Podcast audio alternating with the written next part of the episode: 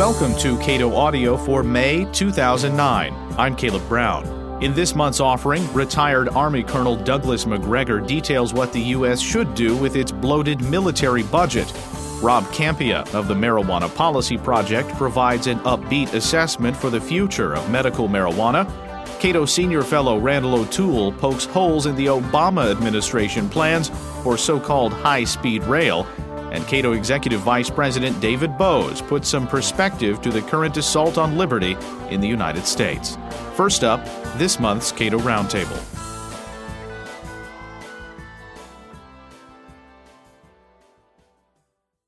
Candidate Barack Obama pledged a wave of change in his quest for the White House. It's clear that he's delivered some of that in a few areas. Less clear is how change will express itself in the U.S. military. I'm joined by Christopher Preble, the Director of Foreign Policy Studies at the Cato Institute and author of the new book, The Power Problem How American Military Dominance Makes Us Less Safe, Less Prosperous, and Less Free.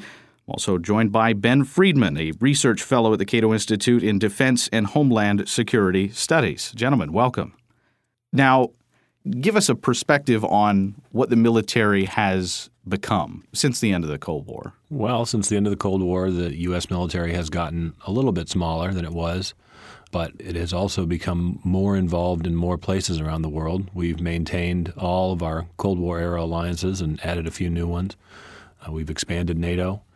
And the military then after 9 11 grew even more ostensibly to deal with terrorism. But of course, we know from experience that a lot of the work the military has been doing since 9 11 has not really been focused on terrorism. The war in Iraq was sold as a part of the war on terrorism, but most people don't believe that was true. If anything, it made the problem worse. So Barack Obama inherited a very large military that was doing many, many different things.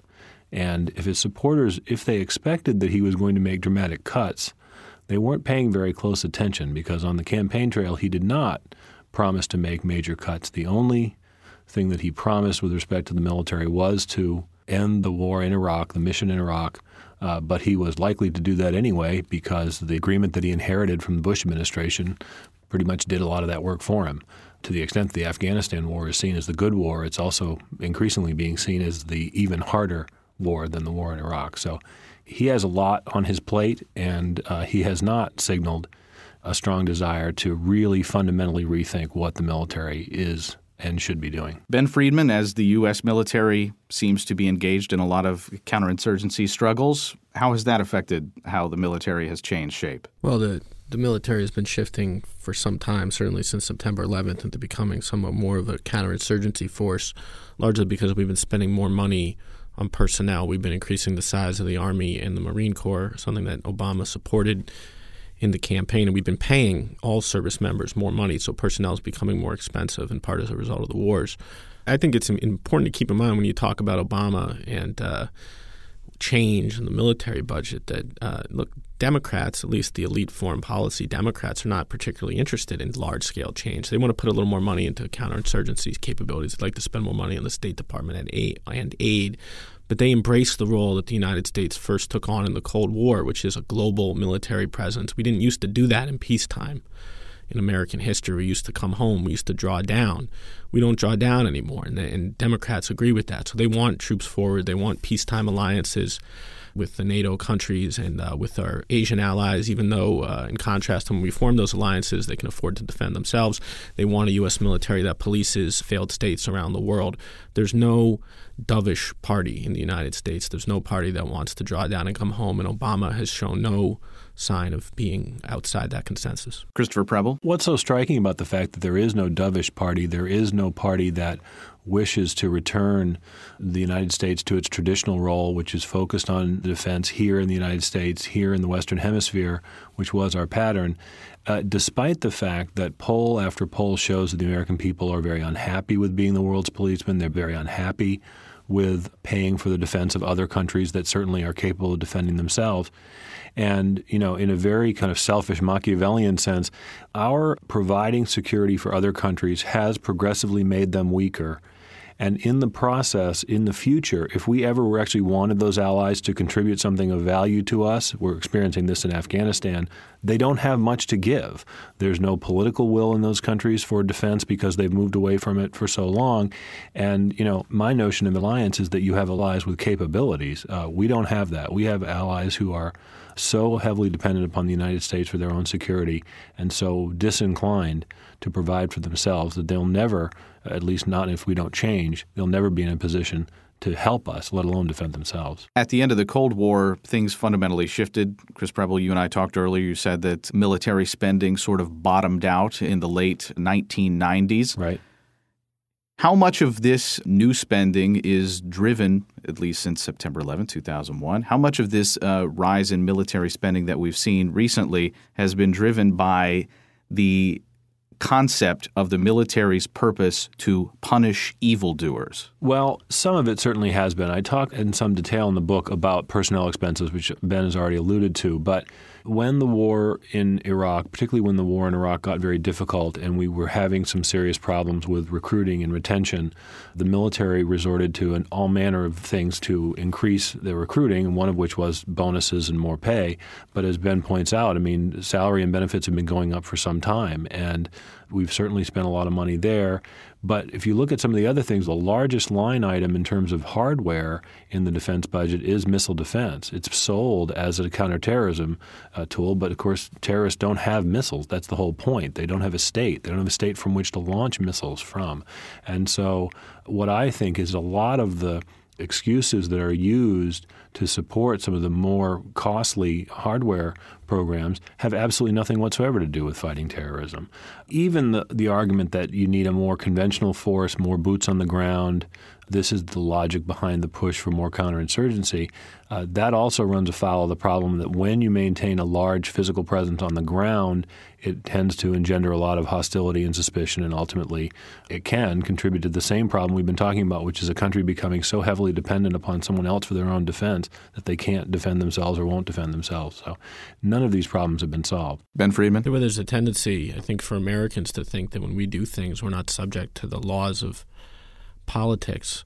And uh, there's a thing in the world called nationalism, and uh, you know it says, among other things, it says that people really tend to resent uh, foreign occupations of their countries and people dictating them how they ought to run them. And we're not immune from that, even though we think our ideas about politics are universal, and that nationalism cuts against any country's ability to run other countries, even if they try to do it in a benign way. And uh, that really limits the utility of uh, occupations of other states. When we say, you know, what our security depends on fixing failed states, we have to recognize that's a historically challenging task that might simply be impossible. What does our security depend on as we try to think about uh, what the U.S. military ought to be doing? What is the properly understood purpose of the U.S. military? Well, I mean, obviously, the core function of government is to provide security for the citizens, and the you know, Constitution stipulates provide for the common defense. Now, the common defense is the citizens of the United States of America.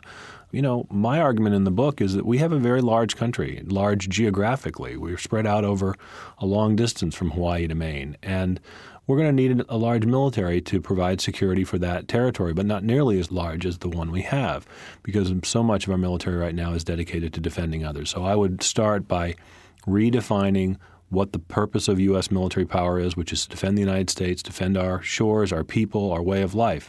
I would also revisit the different weapon systems and the different platforms and the personnel. Why do we need a very large army? It is useful if you're planning to invade and occupy a lot more countries like Iraq and Afghanistan. I think most Americans don't want to do that. Most Americans, I think, correctly recognize that we don't need to do that to be secure. But if the consensus in Washington holds, then we are going to be doing more such missions, and that's why there's so much push for growing the Army and the Marine Corps. The last point is, you know, my position, we have. Uh, you know, the ocean approaches to the United States. We have uh, the airspace over the United States. These should be patrolled and secured by our forces. But we're not the only ones in the Western Hemisphere either. There are a lot of other countries that have uh, interest in their own security, and we should be doing a lot more cooperation on that. Not assuming that, that we're the only country in the, on the planet, let alone in the area, that could deal with these problems. Ben Friedman. One of the interesting things about our defense budget is it's really not for defense. I mean, we don't really talk about this in an honest way, but our defense budget is, I think, in truth, an activity that takes place for a variety of aims hegemony, the spreading of liberal democracy in name, if not in fact. And uh, these aims really are uh, justified as uh, associated with our defense, but in reality, they're really remote from it. And uh, the activities that actually contribute to our defense, defending sea lanes, you know, having an army uh, that can defend us and maybe key allies under the worst circumstances, are relatively cheap because uh, there really aren't that many big enemies left for us to fight in the world. And you just don't hear people talking honestly about that. It's a funny thing. I was going to add that as we're taping, one of the big issues this week and last week has been piracy.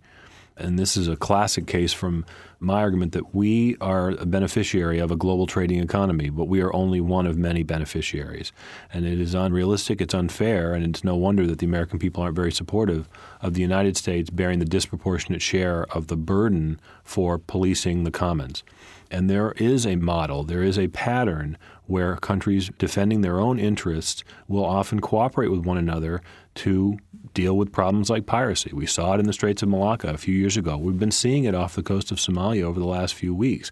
It is interesting. You do hear from time to time people in Washington say, we cannot do this ourselves. We should not do this ourselves. That's basically the message of my book. Is I don't want the United States and the United States alone to be the only country in the world capable and willing to use its power to defend everyone, not just ourselves. I want countries that are capable of defending themselves, and if they are, then they will be in a stronger position to work with us in a cooperative way when there are challenges in these common areas. So, properly understood, if a defense system is primarily for defense of the United States, what would our military look like if uh, we were to adopt that as our uh, organizing principle for the military? Look, if we don't have an army, as Chris said, that's designed to occupy other countries on a grand scale, as in Iraq, we don't need 48 brigade combat teams. We probably need like 20.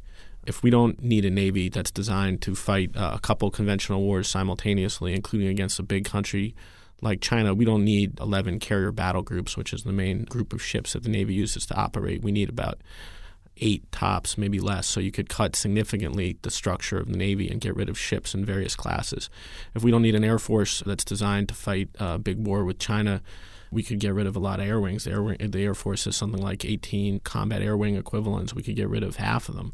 There's also something called the precision revolution, where we've become much more accurate in the bombs that we put on uh, aircraft, which means that they're much more effective in destroying targets. And yet, we as a taxpayer haven't reaped the benefit of that. It's just been reinvested in other parts of the Air Force. So you could make cuts across the board. And I think in, in Chris and I's vision of uh, how you'd reform the military, you'd cut the ground forces the most because we are sort of an island nation in effect, and that means our sea and air lanes are what surround us, and that's probably where the bulk of our spending should be. Right, I totally agree. The only thing I'd add to that is that you need a professional, active duty military that is committed 100% of the time to fighting wars overseas to be effective in counterinsurgency, whereas our vision of the proper role of a ground army would be as a reserve, a strategic reserve. So maybe we would have uh, continue to have a large reserve component and a guard component, but not nearly as many active duty forces. They're just not necessary for the kinds of core functions that we're talking about. The last thing, which we haven't talked about, is unmanned vehicles. There's been enormous progress made in unmanned vehicles, and so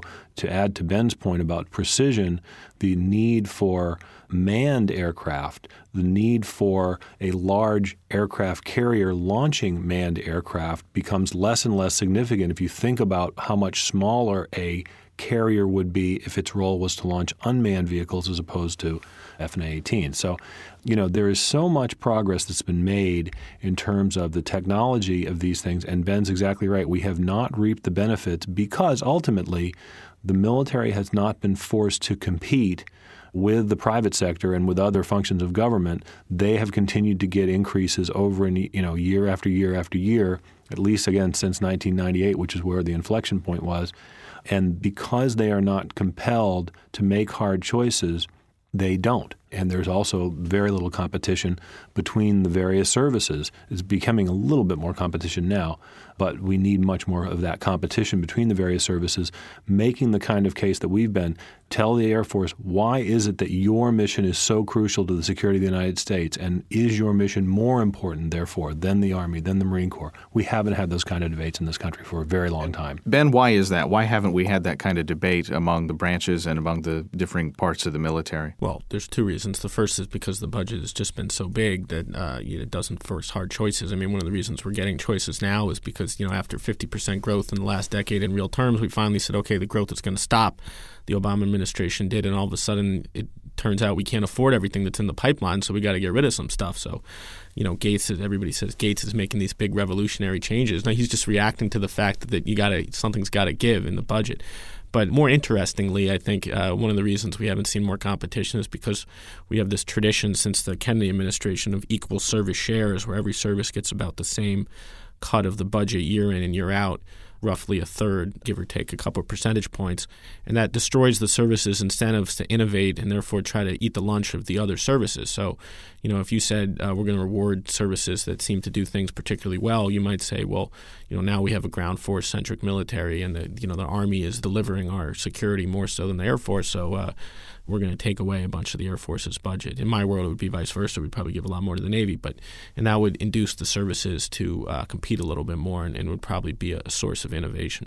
Is there anything else we need to get to? You know, the one counterintuitive thing about my book, and it's in the subtitle, is, is people think of our military as crucial to our security, and at some level that is still true. On the other hand, having more power than we need, strictly speaking, encourages the United States, encourages policymakers in Washington to become involved in things that they otherwise would stay out of by necessity. We do not have those kind of hard, we talk about hard choices in terms of spending, we talk about hard choices in terms of trading off between the various services, but it's equally important that policymakers in Washington be constrained in how they use that power. It's very, very hard to enforce that because the impulse to want to do something good, the impulse to want to come to someone else's assistance is so strong, and there's so little institutional barriers now because of the way that war powers have been so heavily concentrated in the executive branch that it's very, very hard for anyone in Washington to stop that impulse. If the President of the United States wakes up one morning and he says, I really want to send troops to country X, he can do it. There's very little to stop him. And ultimately, we need to impose some discipline on policymakers. And I think that discipline comes from a smaller, more focused military, a military that is very specifically geared towards its constitutional obligations, defending the people of the United States, defending our country, defending our system as it has existed for 230 some odd years now. All right, gentlemen, we'll leave it there. Christopher Preble, Director of Foreign Policy Studies at the Cato Institute and author of the book The Power Problem How American Military Dominance Makes Us Less Safe, Less Prosperous, and Less Free.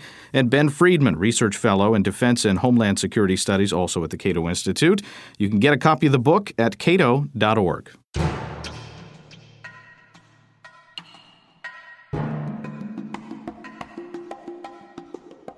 The Pentagon needs serious reform. Acquisition programs run above cost and behind schedule, and the U.S. defense budget is higher than at any point during the Cold War. But what does our military do? What should it be doing? Retired U.S. Army Colonel Douglas Macgregor told a Cato Policy Forum in March that at some point spending has to be cut. And that means refocusing military priorities away from defending countries around the world. In contrast to a lot of people that think we're at the beginning of something, I think we are at the end of something. An end of a long period that actually began with Les Aspin's testimony in front of the Senate Armed Services Committee in 1992 when he was announced as uh, President Clinton's Secretary of uh, Defense. And he was asked, Mr. Aspin, in the absence of any existential threat to the United States, the collapse of the Soviet military establishment, what is the mission of the United States Armed Forces? And without hesitation, Les Aspin said, to punish evildoers. And I think we began a trip down this morally self justifying road that is appealing to many people on the right and on the left for different reasons. That was then subsequently reinforced by Madeleine Albright, who described us as the indispensable nation, the nation that presumably has all of the answers for everyone else's problems and has this military establishment that can be used now without restraint anywhere at once to rectify all of the things that we don't like in regions, countries, states, and places where there are internal difficulties.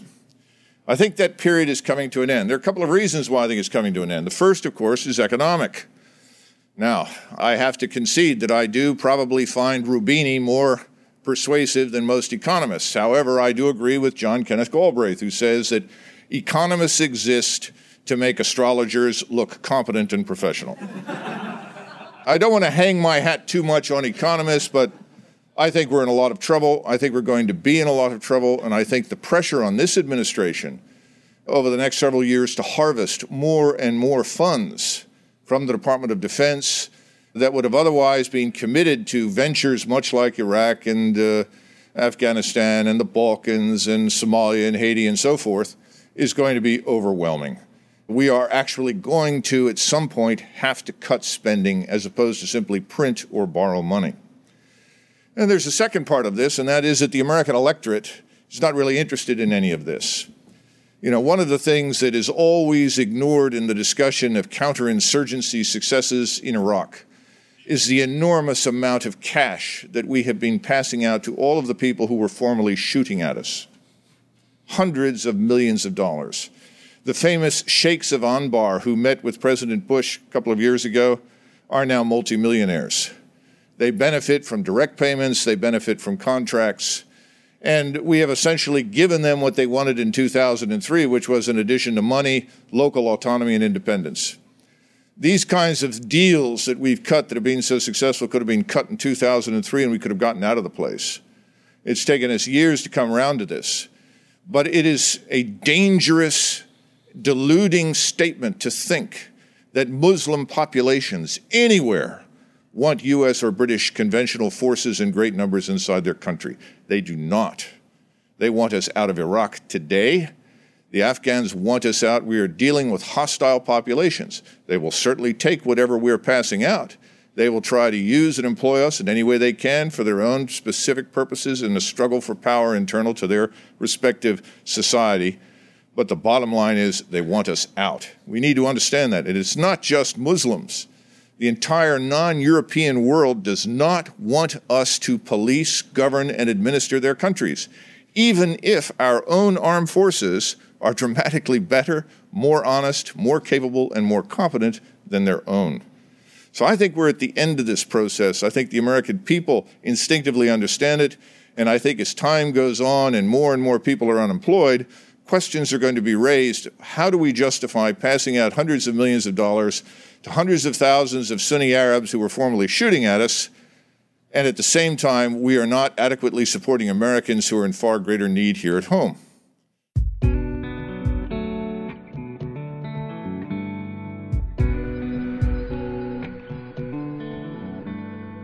Consistent with state laws and the principles of federalism, the Obama administration has pledged to end federal raids against medical marijuana dispensaries in states where they are legal. But just as alcohol prohibition ended for a variety of reasons, including the desire for more tax revenue, the prohibition on marijuana may end sooner rather than later. So said Rob Kampia, executive director of the Marijuana Policy Project at a Cato Institute Policy Forum in March. When Bush took office, the raids and the war on medical marijuana at the federal level became much more hostile. You saw uh, few months, I guess it was probably 10 months after Bush took office, he started raiding uh, medical marijuana uh, dispensaries in California almost entirely. And, uh, but it was really almost a, a, sick perversion of federal priorities where it was just a few weeks after 911 in 2001 where uh, the Justice Department spokesperson was trying to explain what they had done. And they said, and this is uh, Susan Dryden said, quote, the recent enforcement is indicative that we have not lost our priorities in other areas since September 11th. The Attorney General and the administration have been very clear we will be aggressive. That's sick. When the country is under attack, going into two wars, you don't want to say that uh, going after medical marijuana patients in dispensaries in California is, should be a priority for law enforcement. That then led to the Bush administration threatening civil asset forfeiture against landlords that rented out their properties to medical marijuana dispensaries. And as I said, most recently, the final action was a week before January 20th of this year to block the uh, production of medical marijuana for research purposes in Amherst, Massachusetts. Things are now different with Obama, who was a couple times during the campaign had said that he didn't see that raiding uh, medical marijuana dispensaries in California as a priority and that he would have the DEA and the Justice Department focusing on other priorities. His spokesperson then reiterated that a few weeks after he took office. And then the statement that got so much media attention in late February by Eric Holder, who's the new Attorney General, where Eric Holder validated and verified that, in fact, that is the new plan under the new federal government that took office on January 20th. Holder said, quote, what the president said during the campaign, you'll be surprised to know, will be consistent with what we'll be doing in law enforcement. He was my boss during the campaign. He is formally and technically and by law my boss now. What he said during the campaign is now American policy. So now we have a president in office and the top cop of the nation who are saying good things about allowing medical marijuana to blossom, as it were, on the state level without federal interference. So, in conclusion, where do I see this going? I think we're going to pass a slate of medical marijuana laws to add to the 13 that we already have, and I listed off some of those states. We are going to see, I think, a federal government that's going to be focusing its law enforcement resources on things that are more important than going after sick people in states where medical marijuana is legal. And if that in fact holds true, that's going to encourage people who might have otherwise been on the fence to then start up medical marijuana distribution facilities, call them dispensaries, and it'll allow states to actually regulate these dispensaries, whereas heretofore the state governments have been a little bit nervous about regulating a system of distribution and taxation that's illegal and could be rated under federal law. I think you're going to see that not only in California but in other states these medical marijuana dispensaries, these pharmacy like establishments are going to pop up, generate tax revenues for the state governments, and therefore, once you're generating real money for a state, it's going to be hard to then get rid of those establishments. I think that's what you're going to see over the next few years. However, long term, I'm skeptical, hopeful, but skeptical that we're actually going to win the ultimate battle at the federal level, which would be either to get the federal government permanently and completely out of the medical marijuana business or to get marijuana approved as a prescription medicine. I suspect that will happen is that this country, given the tough economic times that we're in and the uh, rising level of support for legalizing marijuana for recreational use, the need for increased tax revenues, and the disgust that most people have with the drug war, and especially with the drug war related violence that's popping up out of Mexico and crossing our borders, which is prohibition related violence and not drug use related violence that I think all these confluence of factors are going to lead us as a country to perhaps end marijuana prohibition entirely and tax and regulate marijuana like alcohol before we even have a chance to uh, legalize medical marijuana across the entire country. The Obama administration is doubling down on so called high speed rail. But what other countries call high speed rail isn't what's planned for the United States. In short, our high speed rail will be much slower and more polluting. That's what Cato Institute senior fellow Randal O'Toole told a Capitol Hill briefing audience. He argued that American style high speed rail won't curb pollution and will waste billions of dollars. Now, the new thing is high speed rail. France has built its high speed rail lines. Japan has built its high speed rail lines. Japan, of course, was the first and the very first high speed rail line in Japan was a success, makes money, and in fact, that Tokyo to Osaka line has carried more high speed rail passengers than every other high speed rail line ever built to date combined. But what they don't tell you is when they opened up the high speed rail line, the cost is so high they had to raise fares. And when they raised fares, noticed in 1960, when they started building the high speed rail line, less than 5% of travel in Japan was by the automobile. Then they raised fares and it pushed more people into driving. They opened up the second high speed rail line, and that one about broke even. And then every rail line after that has been a huge loss. So they've had to raise fares to try to make up for it, and that just pushes more people into driving. And now driving is the dominant form of travel and the average Japanese rides high speed rail only 400 miles a year. The average resident of France rides it less than 300 miles a year. Now, on a per capita basis, Japan has spent about as much on its high speed rail system as we spent on our interstate highway system. The average American travels 4,000 miles a year on interstate highways and ships 2,000 ton miles of freight on interstate highways.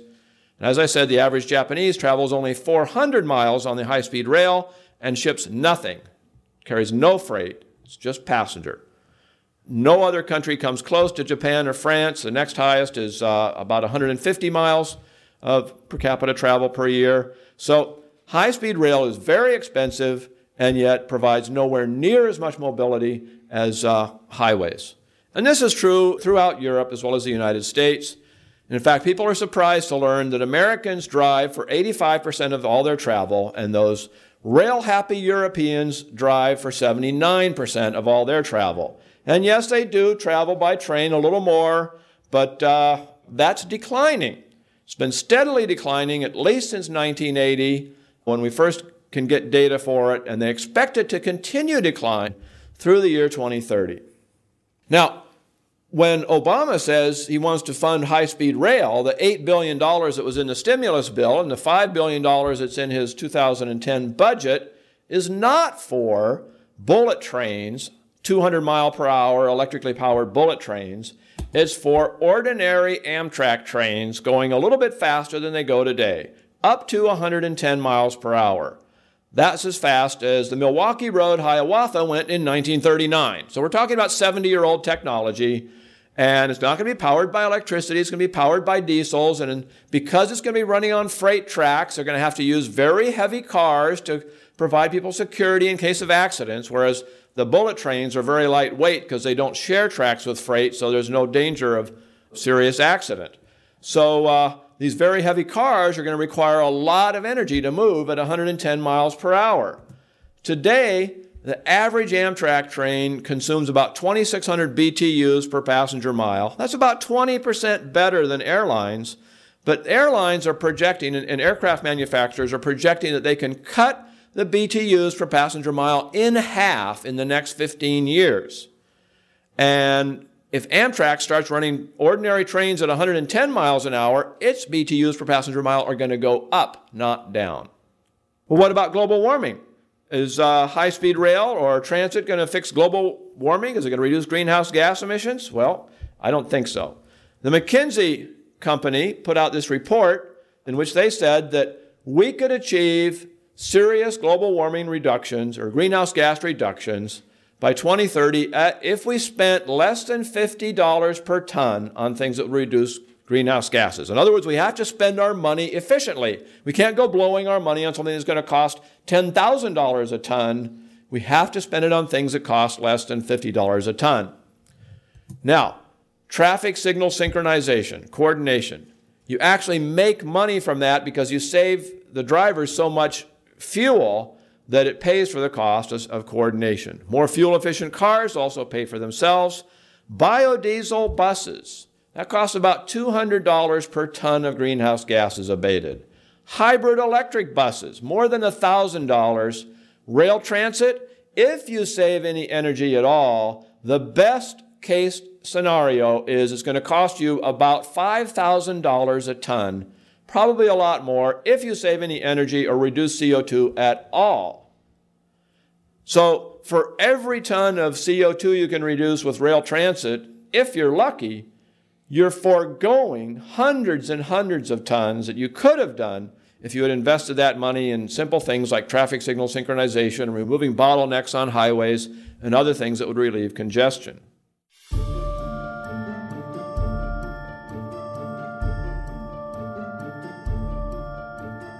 Liberty has been under assault in the past decade, but we've been here before. David Boaz, Executive Vice President of the Cato Institute at a recent Cato Benefactors Summit, provided the audience with a history of liberty and the growth of government spanning the last two centuries.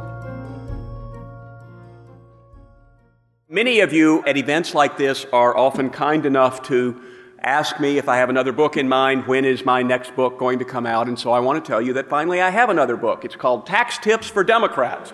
And it looks like there ought to be a big market for this.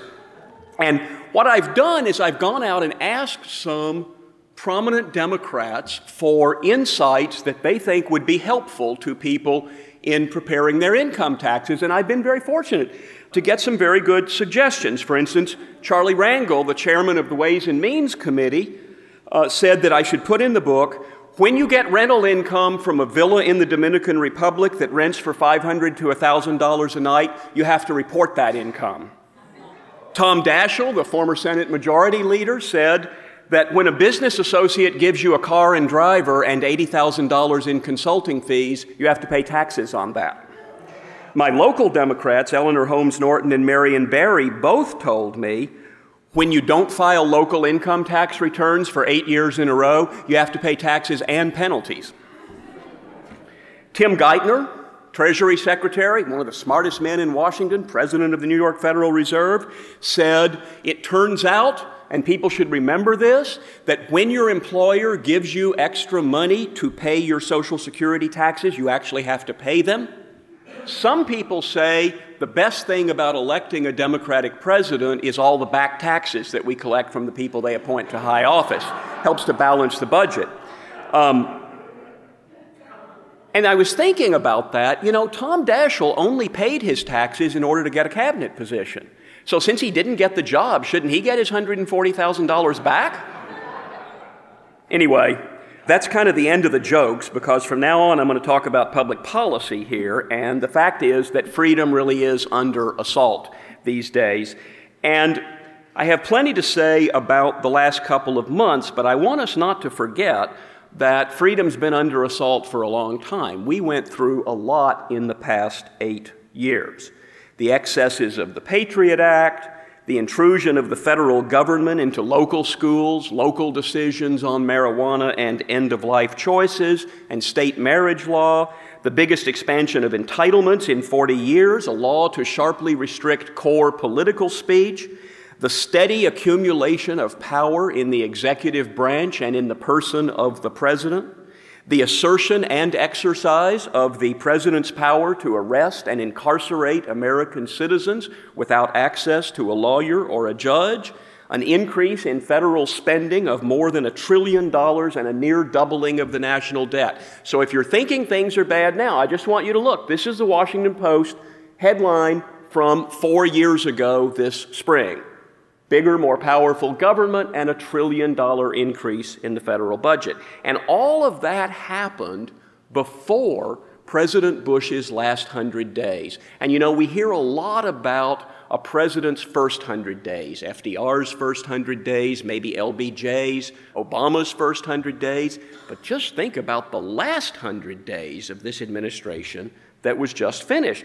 The past nine months or so, it seems to me, for a lot of us, just felt like one assault on freedom after another.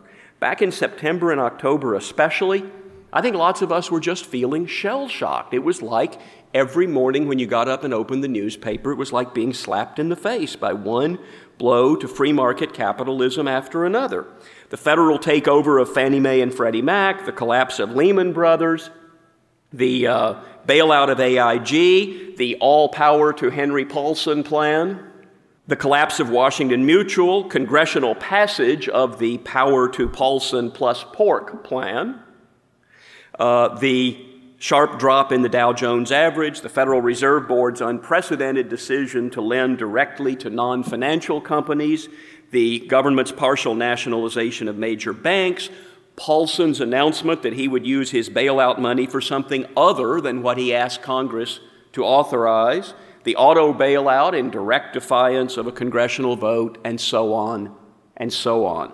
There was no time to fight these measures. Boy, I mean, I I was indeed looking for people to analyze and criticize these things, but there was no time to do that because most of them were just announced as done deals every Monday morning. The Secretary of the Treasury would tell us what he and the Fed chairman had done over the weekend. Or they were announced as measures that would be taken by the Treasury or the Fed without any request for congressional authorization. And with the incumbent president in charge and both presidential candidates going along with it, and most of Congress afraid to challenge the dire warnings of catastrophe, it was impossible to create any real political debate. Defenders of capitalism were reeling. And then, adding insult to injury last fall, came the claims that it was the free market that had caused these problems, that American capitalism had failed, and sometimes even a crisis caused by the Federal Reserve, by the corporate tax system, by Fannie Mae and Freddie Mac, by the Community Reinvestment Act, and the response of a lot of people in Washington was to blame it on capitalism. For a few people in Washington, they actually blamed it on libertarianism as if libertarians had been in charge during the Clinton and Bush administrations as these problems were generated. In fact, as you've heard here this weekend, big government caused these massive problems. And then, as always, big government causes problems and then it demands more money and power to fix them again and again. And if it can actually cause big enough problems to make it a crisis, then so much the better.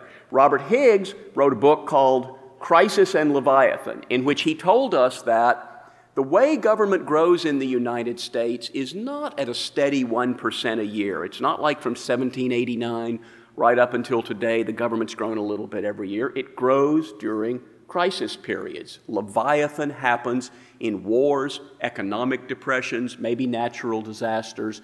That's where you get government growth. And then, a couple of years ago, a left wing author named Naomi Klein wrote this book called The Shock Doctrine, in which she tried to argue that, quote, the shock doctrine is a political strategy that the Republican right has been perfecting over the past 35 years to use for various different kinds of shocks.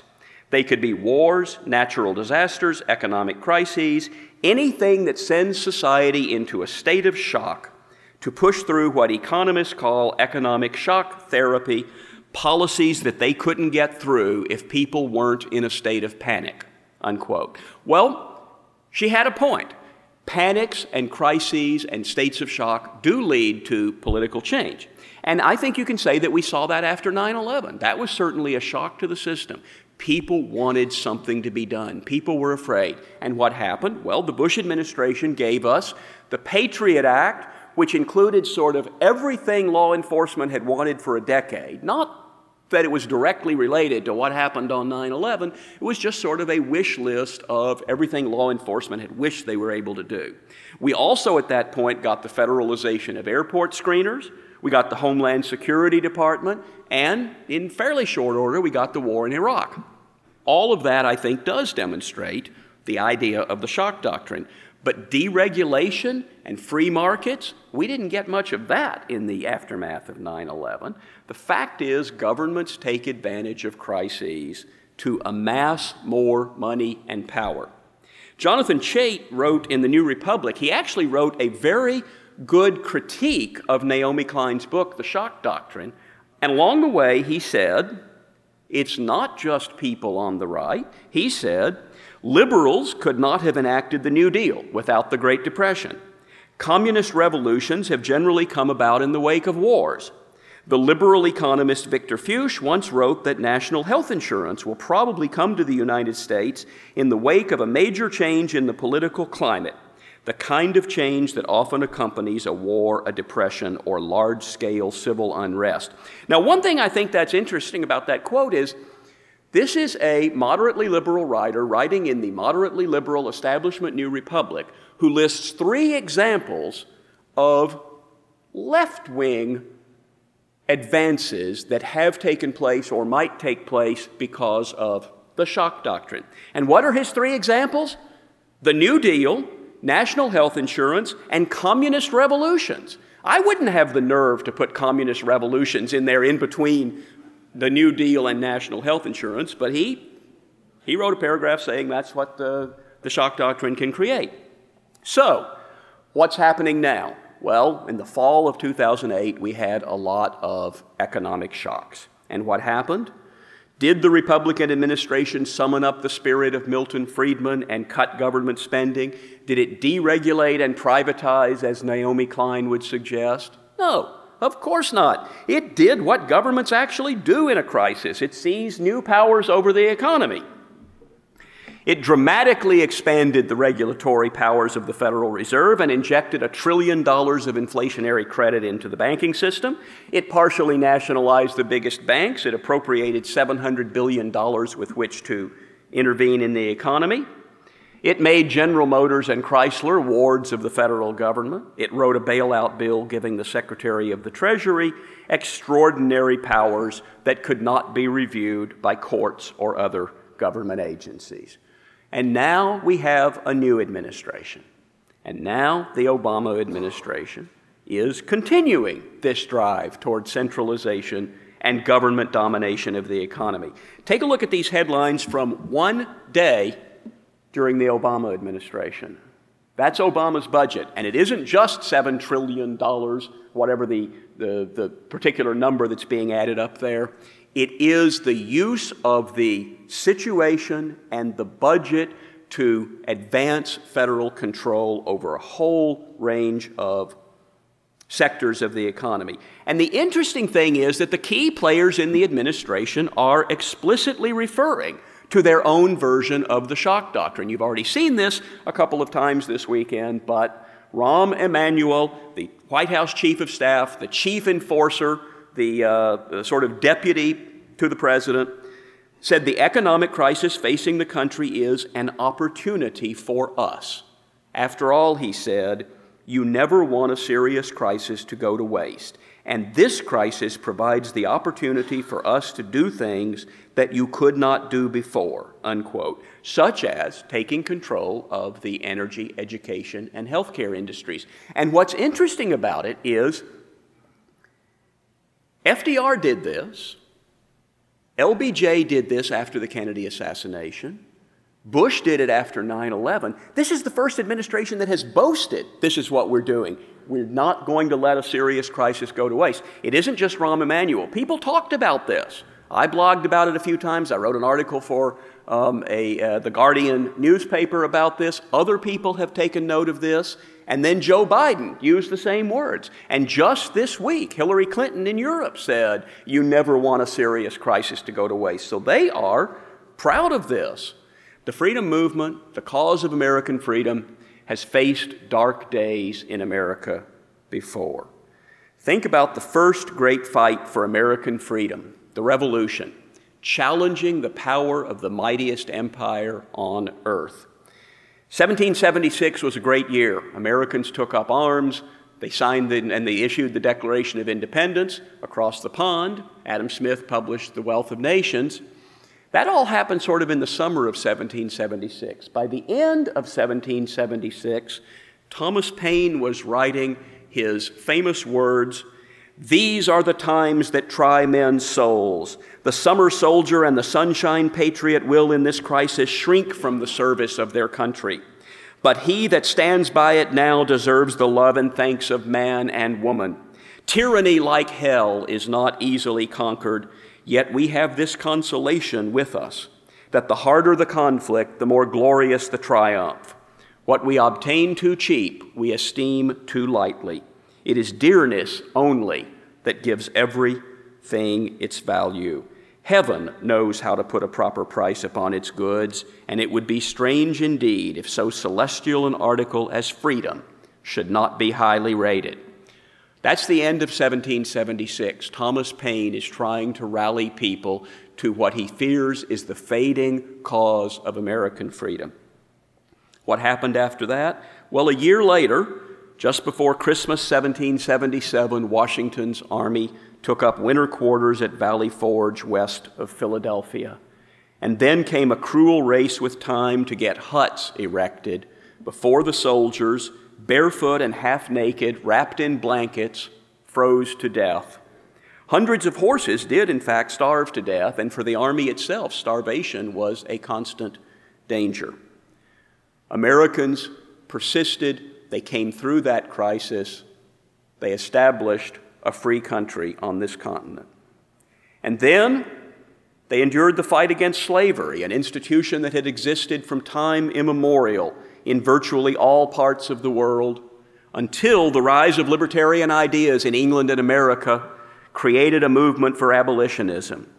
And we've all read of the horrors of the Middle Passage and the regime of legalized violence that sustained slavery on the plantation. Reports and novels about the reality of slavery helped to change people's minds.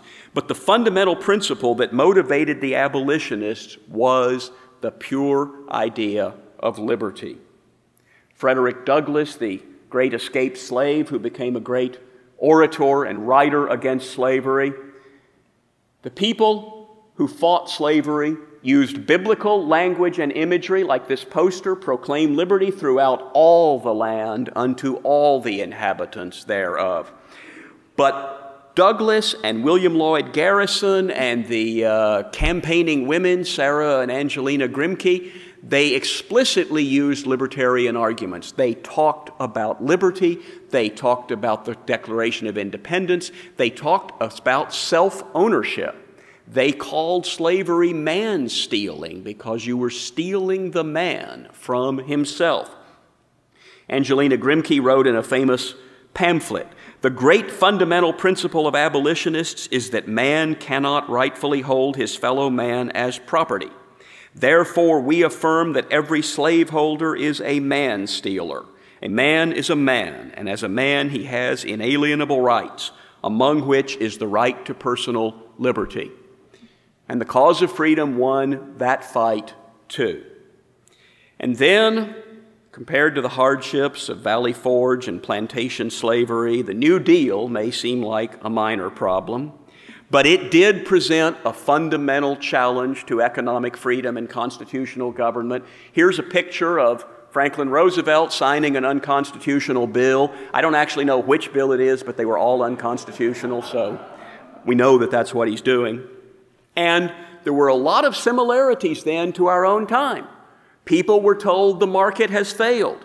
There was a crisis atmosphere. There was a state of shock in the American polity and pseudo solutions being passed in panic. And the forerunners and the founders of the libertarian movement reacted in horror to what was going on. Frank Knight, the great Chicago economist, or maybe he's sort of a proto Chicago economist before the great age of Milton Friedman and George Stigler there, Frank Knight told Hayek that the New Deal represented a general movement of West European civilization away from liberalism to authoritarianism, the failure of the project of a society based on freedom and intelligence, the one fairly favorable chance ever seen in history, and the like of which will probably never be seen again. George Stigler remembered Henry Simons, another of the very early Chicago economists, expressing the fear that the basic values of civilization would be lost in the coming of the New Deal. Isabel Paterson, a feisty novelist and literary critic who had a column in a big New York newspaper, wrote once that it was not right to say that the New Deal was kind of like fascism. Rather, she said, the New Deal is fascism. And then, as if that wasn't bad enough, nine years of the abuse of the market and constitutional government and presidential power. Then came war, World War II, the greatest war in the history of the world, the most destructive war in the history of the world. And the great Austrian economist Joseph Schumpeter at Harvard in 1941 said, thinking about the New Deal and the likely effects of the war that he saw was coming, I cannot help feeling that this will be the end of the American way of life. Imagine being a libertarian, one of the tiny band of remaining libertarians around 1943. You have the New Deal, you have the NRA. This ad for the NRA says, We do our part, but another slogan associated with the NRA was, You're either with us or against us. And the point of putting this eagle on your business was to show that you are with us. You are not one of the people who is not with us. And what do we call people who are not with us? Well, the word traitor is looming around there somewhere. So, you're an American, you're a libertarian, you're a believer in freedom, you're lost in the middle of the New Deal, and then the war comes, and in the middle of the war, This is the grip of dictators on Europe.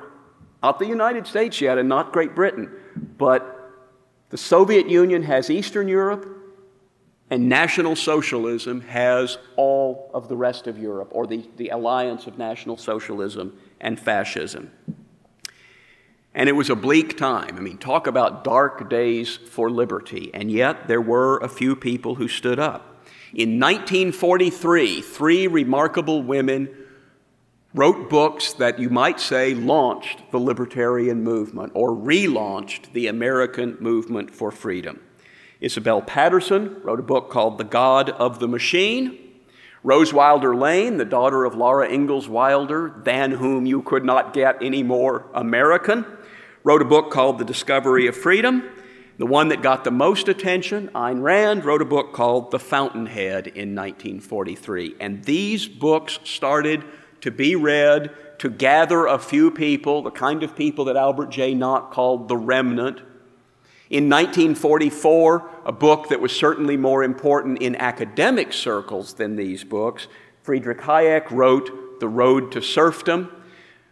That was not his most academic book, but because he was a great scholar, this book brought him to greater public attention. The Road to Serfdom was excerpted in Reader's Digest, and those of you who are at least as old as I am, can remember when Reader's Digest was the important magazine in America. And to have your book excerpted in Reader's Digest, millions and millions of people would read that. And so that was a very important moment in the, the revival of the old cause of liberalism and freedom.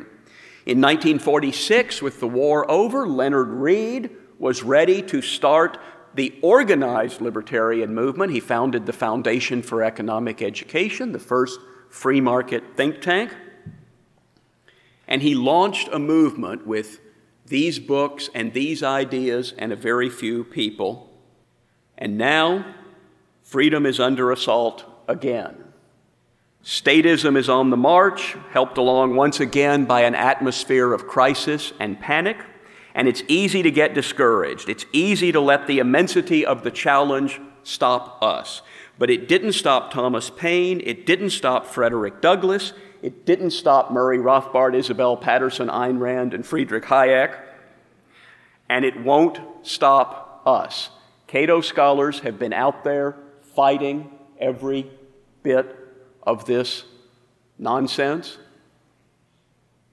and getting a lot of attention for it. And speaking of summer soldiers and sunshine patriots, as I was a few minutes ago, a few weeks ago I was joking uh, with some free market economists who had declined to sign our ad for whatever reason. I like to do my own writing, I don't like to sign other people's statements. I, I understand people who have that attitude. But I told one of them, someday you'll be sorry you weren't on this roll of honor when it counted and I quoted the St. Crispin's Day speech from Shakespeare's Henry V. We few, we happy few, we band of brothers, for he today that sheds his blood with me shall be my brother. And gentlemen in England now abed shall think themselves accursed they were not here, and hold their manhoods cheap while any speaks that fought with us upon St. Crispin's Day. The challenge facing us today is not going to stop us. We're going to keep at this, and I know it won't stop you. And I think that we face two challenges today. We face the challenge of welfare statism on the march again, and we also face the challenge that that very state has destroyed much of our wealth. And to those of you who have continued to support us through these tough economic times, we are enormously grateful. And when the time comes to, to bring out the St. Crispin's Day speech again, your name will be on that roll of honor. More than 200 years ago, Thomas Jefferson and the other signers of the Declaration of Independence committed themselves to the cause of American liberty with these words. And for the support of this declaration, with a firm reliance on the protection of divine providence, we mutually pledge to each other our lives, our fortunes, and our sacred honor. And they weren't kidding. Twelve signers had their homes ransacked and burned by the British. Nine more died from wounds or hardships of the Revolutionary War. None, however, lost their sacred honor. And you know, we talk about the statesmen and the military leaders and the philosophers who made us free, but their work was made possible by the farmers and the merchants and the traders who provided the financial support without which those great deeds could not have been done. And so I end today with this statue that stands in downtown Chicago in the heart of a great enterprising city hog butcher for the world, tool maker, stacker of wheat, player with railroads, and the nation's freight handler, or today we might say, allocator of capital for the world. This statue stands at the corner, I think, of Wacker and Michigan in the heart of a business district for the world. And it shows George Washington flanked by two men who also made the American Revolution Robert Morris and Haym Salomon, who provided the funding that kept Washington's troops in the field and kept men like James Madison in the Continental Congress in Philadelphia. So let this statue be a symbol of our partnership in the cause of freedom, and let us not fail to live up to the example that these men set. Thank you very much for your support and your attention. Thank you.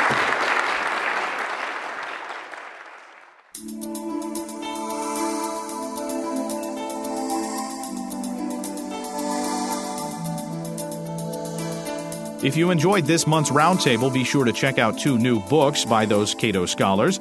Christopher Preble's book, The Power Problem How American Military Dominance Makes Us Less Safe, Less Prosperous, and Less Free. It's available at bookstores nationwide or at catostore.org. Ben Friedman's book, U.S. Military Innovation Since the Cold War, is available at amazon.com. That's it for this edition of Cato Audio. I'm Caleb Brown. Talk to you again next month.